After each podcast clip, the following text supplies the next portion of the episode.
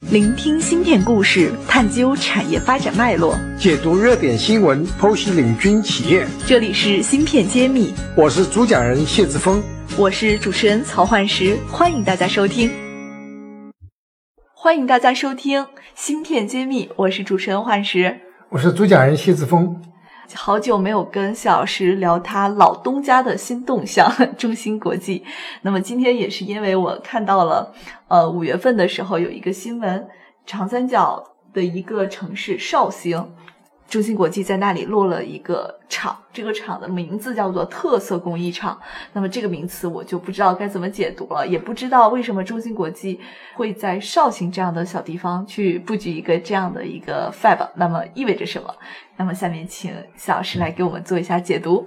啊，首先我不知道任何内幕，所以这里面也不算泄露任何消息。我是从纯粹从产业的角度来看这样一件事情。您已经离开这里很多年啊，对我离开 中心要十年了，没有九年。那么呃，其实近况我都也是从新闻看的，所以这里面没有任何机密泄露。那么我要看是这里有两个关键词比较重要，一个叫特色工艺啊，一个是叫八寸厂。这两个呢都是，大家都知道，从两千年中芯国际起步以后呢，啊，很快中芯国际就在北京布局了十二寸厂。对我们以前栏目还讲过这个决策的过程。对，那么今天八寸的无论是技术还是就市场，都是一个相对比较成熟的。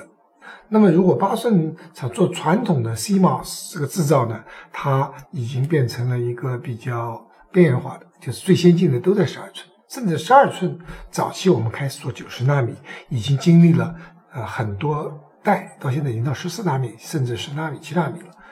所以呃八寸是一个非常成熟或者就是说比较啊落后的一个技术。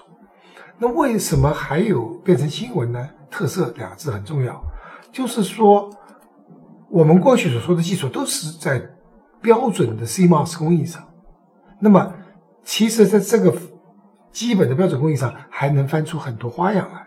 那么，在这个基标准工艺之后，如果能够有一些创新、一些特殊领域的应用，标准 CMOS 工艺做不到的，我们就叫特色工艺了。好，那么符合这个特色定义的工艺呢，最典型的就是 MEMS，好吧？传感器，非叫做机电一体化传感器。嗯，其实。我曾经创办过一家公司，叫希瑞科技，它就是用 MEMS 工艺来做加速剂、陀螺仪，还有磁力计这样芯片，都是八寸的。而作为 MEMS 这样子的一个应用，这个特色工艺八寸足够足够了，反而十二寸都做不了。那其他的再包括功率器件啊，再包括了我们未来要所说的第三代半导体，什么氮化镓呀，这个这个呃砷化镓。或者是碳化硅这些呢，其实都还在六寸往八寸走的这样一个呃过程中，所以对于特色工艺来说，八寸是最先进的。那么这个是大有前途。为什么要做特色？还有三 D 三维的这个 IC，都很多是在这个八寸上实现的。十二寸产能太大呢，可能对一些特色工艺反而不适合。呃，量太大了，对特色工艺不适合，这个怎么解读啊？是什么量呢？啊，就是说它的产量产能太大。比如说，他说这个需求，如果拿八寸做，我一个月我可能就需要五千片。那么你八寸这个用用十二寸你只要五千片，做八寸你可以要要二点二点五倍嘛，可能就是要两万片。那两万片的八寸厂是可以的。那如果说五五千片的十二寸厂，它是不赚钱。那你我就说你做了一个十二寸长，呃，每个月是比如说是呃五万片，你填不满呢，用它来做特色工艺。所以在这个情况下，八寸的特色工艺呢是非常合理的，从那个经济学角角度来说是最合理的，有这个需求，它也正好适合。嗯，所以这也是另起炉灶，走了另外一种方向，他也就不用再去追求这种先进工艺，对他不走摩尔定律，对啊，走的花很多钱，他就是说把这个经典的这个已经成熟的一个呃设备生产线能够做出高附加值的，所以这里说一句，同样生产一一片八寸片，比如说我们做 CMOS 工艺能收五百美金，那我做 MEMS 我收一千美金。它的附附加值很高，而标准 CMOS 工艺可能要有二十道工艺过程，二十个就是研磨板，就 mask。那么你做 MEMS 可能就七成，它制造成本可能还更低，制造花制造成本低，卖出去价格高，这不是很好的特色工艺吗？它是高附加值的，赚钱的事儿，赚钱的事儿，而且呢，它还稀缺，对，全球范围内产能不多，这样子的产能。比如说我当时在呃西瑞做 MEMS，我全世界找产能很难找，没人给我加工啊，因为他就说，我说我给你那么高的价格，你不，他说你量太小。芯片揭秘开课了，谢院长带队为大家深度解读芯片产业。不仅有中芯国际、格科微这样的行业龙头，也有科创板新势力公司。如果你想增加自己的洞察力、认知力和决策力，欢迎点击页面详情，一起和我们透视中国芯，探索引爆点。对我们前段时间采访了汉王微电子的黄总，他们就是做特色工艺的八寸厂，而且它是大产量，其实应该就是切中了这个需求。所以这个这两个是异曲同工，他们是同一类的。那相信中芯国际自己不做，变成一个独独立的一个绍兴中心，呃，那个商业上是合理的。那么不得不提，中芯不但有绍兴，中芯还有一个宁波厂，那么它也是特色工艺，而它是比绍兴做的更早的。它是做这个后端的高端的晶圆级封装和三维的一个 IC，它也很有特色。